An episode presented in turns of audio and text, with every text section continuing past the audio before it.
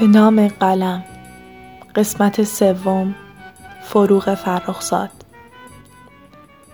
این قسمت رو قرار بود هفته قبل به مناسبت تولد فروغ آماده کنم، ولی متاسفانه دیر شد و نشد. امیدوارم که امشب از شنیدنش لذت ببرید. فروغ در 8 دی ماه 1313 به دنیا آمد و در 24 بهمن 1345 از دنیا رفت. پیشتر 2 بار اقدام به خودکشی کرده بود، اما نهایتاً یک تصادف رانندگی زندگی 32 سالش رو به پایان رسوند.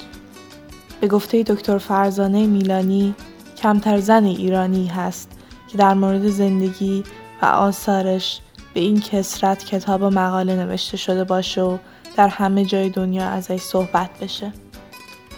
خود فروغ حرف زدن راجع به اتفاقات زندگیش رو بیهوده میدونست، اما من فکر میکنم آشنایی با شرایط زندگی هنرمندان دید کاملتری از معنای آثارشون به ما میده. والا حرف زدن در این مورد به نظر من یک کار خیلی خسته کننده و بیفایده ایه. چطور؟ شرح حال یعنی چی؟ خب این یه چیز طبیعیه که هر آدمی که به دنیا میاد بالاخره یه تاریخ تولدی داره، اهل یک شهر یا دیه، توی یه مدرسه درس خونده، یه ماش اتفاقای خیلی معمولی و قراردادی هم توی زندگیش افتاده که بالاخره برای همه میفته. مثلا توی حوض افتادن دوره بچگی، یا مثلا یه شعر بلی گفت مادرش روزی تقلب کردن دوره مدرسه، عاشق شدن دوره جوونی، صحیح، عروسی کردن، از اینجور چیزا دیگه. اما اگه منظور از این شرح حال توضیح دادن یه مش مسائلیه که به کار آدم مربوط میشه، خب در مورد من میشه شعر، خب پس باید بگم که هنوز موقعش نرسیده.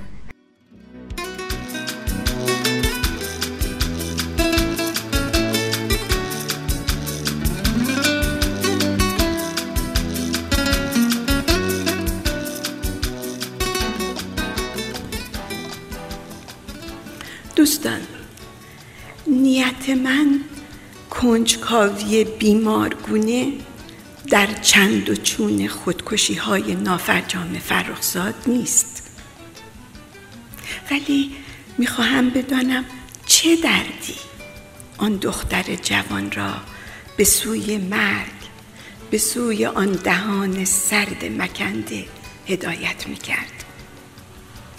می‌خواهم بدانم چگونه آن دختر به اصطلاح بیچاره توانست به رغم تمام آسیب‌ها و دشواری‌ها یکی از شخصیت‌های کلیدی قرن 20 در ایران بشود. مفهوم مألوف شاعر خوب را از انحصار مردان میان سال به درآورد، زبان و ذهن و جسم و جان زنانه را به ادبیات فارسی پیوند بزند و چهره آن را برای همیشه عوض کند. از همان کودکی بیقرار و خودرأی و خودسر بود، کنجکاو بود و جسارتی به یاد ماندنی داشت. مقررات را زیر پا می‌گذاشت و درهای قفل شده را باز می‌کرد. خطرپذیر بود و اگر گیر می‌افتاد نه التماس میکرد، نه بهانه میآورد، نه فرار میکرد. پایش را محکم به زمین میکوفت و فریاد بر من میآورد که دلم خواست کردم، باز هم میکنم.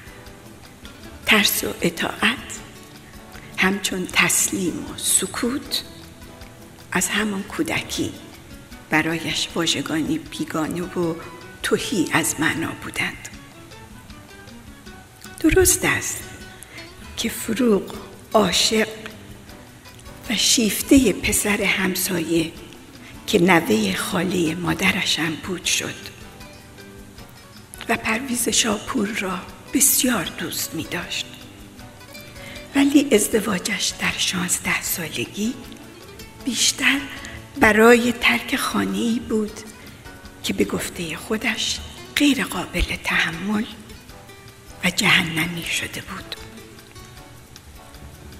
روز پنجشنبه 23 شهریور که باران شدیدی میبارید و هوا تیره و تار بود، فروغ فرخزاد و پرویز شاپور به ازدواج یکدیگر در آمدند و اندکی بعد عازم اهواز و صاحب پسری به نام کامیار شدند.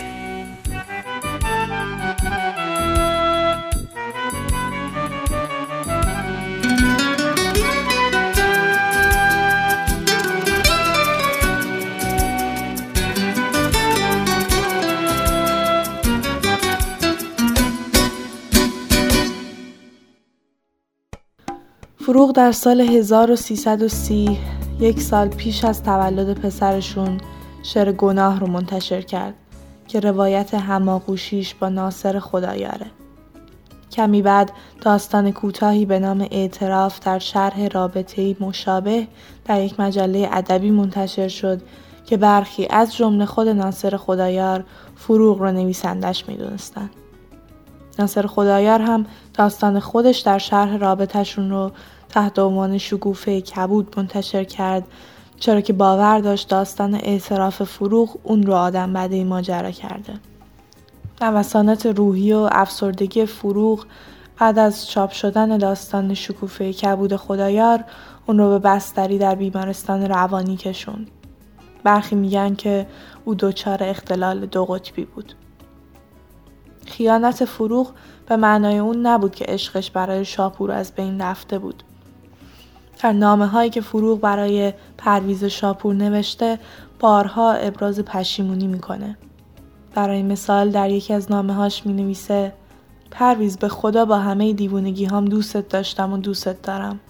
شاید به من بخندی، شاید پیش خودت بگی چطور ممکنه زنی که مردی رو دوست داره به اون مرد خیانت کنه، ولی با این همه من دوستت داشتم. فروغ و پرویز شاپور نهایتاً در سال 1334 از هم جدا شدند و فروغ مراقبت از پسرشون کامیار رو به خانواده شاپور سپرد. جدایی اونها بیشتر به درخواست فروغ بود. اون در نامه‌ای به شاپور نوشت: البته همه تقصیرها به گردن خود منه و یه اشتباه کوچیک خودم باعث شد که زندگیمون به این صورت در بیاد.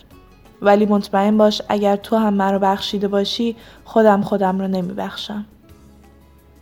با وجود مشکلات فروغ دفتر شعر دومش دیوار رو که اتفاقاً با شعر گناه آغاز میشه رو به پرویز شاپور تقدیم میکنه و مینویسه: به پرویز، به یاد گذشته های مشترک من و به این امید که هدیه این ناچیز من میتواند پاسخی باشد به محبت های بیکران او.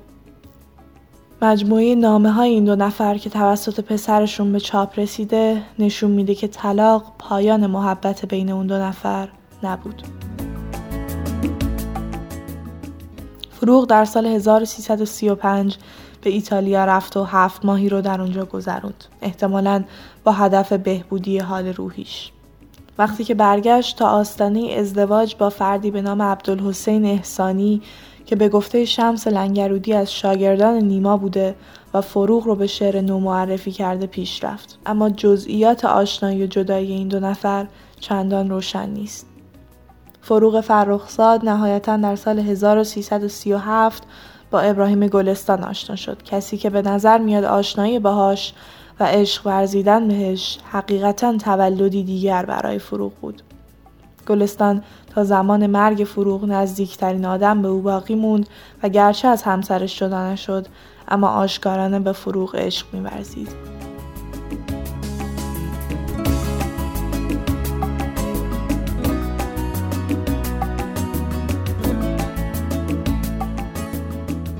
شاملو فروغ رو شاعری میدونه که گرچه پس از تولد دوباره خیش بیش از 5 یا 6 سال نزیست، اما با مجالی که بیرحمانه اندک بود توانست به صورت یکی از درخشانترین چهره‌های شعر امروز تثبیت شود. با مرگ او موسیقی درخشانی که خاص شعر معصومانش بود غیر قابل تقلید ماند و از گسترش باز ایستاد. اخوان سالس باور داشت که فروغ معترض به ستمی که بر زنان میرفت بود. او میخواست به ظلمی که به نیمی از افراد جامعه میشود اعتراض کند. سیروس شمیسا فروغ رو درد کشیده ترین شاعر معاصر میدونه. و محمد رضا شفیعی کدکنی استقلال سبک فروغ رو مشابه استقلال هنری نیما می‌بینه.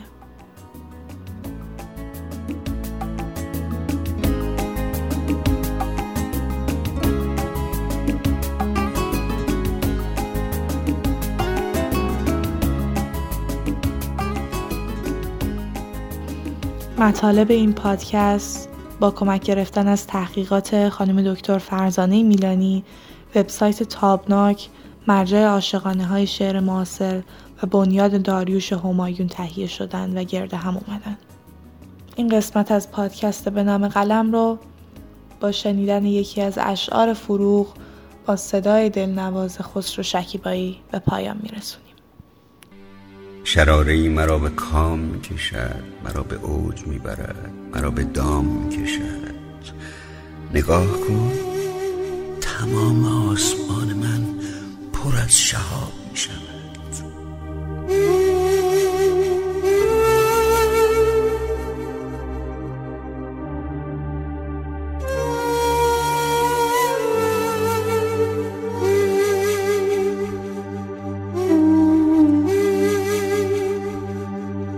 تو آمدی ز دورها و دورها، ز سرزمین عطرها و نورها، نشانده این مرا کنون به زورقی ز آجها، ز ابرها بلورها.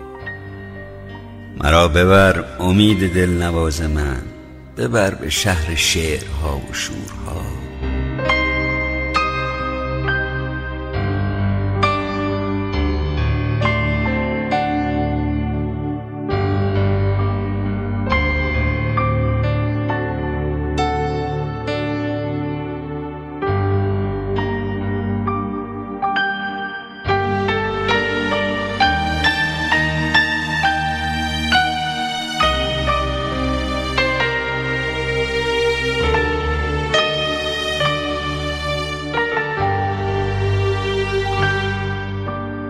راه پر ستاره می کشانیم، فراتر از ستاره می نشانیم.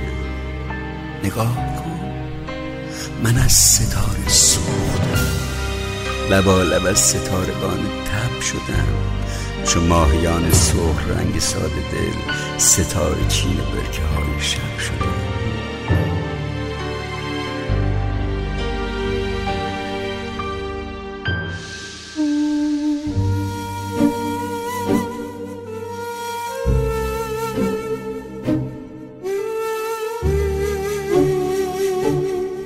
چه دور بود پیش از این زمین ما، به این کبود غرفه های آسمان.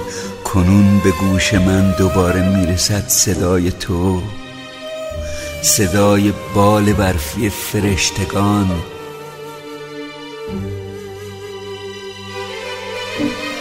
نگاه کن که من کجا رسیدم، به کهکشان، به بیکران، به جاودان. کنون که آمدیم تا به اوجها، مرا بشوی با شراب موجها. مرا بپیچ در حریر بوسه‌ات، مرا بخواه در شبان دیرپا. مرا دیگر رها مکن، مرا از این ستاره ها جدا مکن. نگاه کن که موم شب به راه ما چگونه قطر قطر آب می شود. سراحی سیاه دیدگان من به لایلای گرم تو، لبا لب از شراب خواب می شود. به روی گاهواره های شعر من نگاه کن، تو می دمی و آفتاب می شود.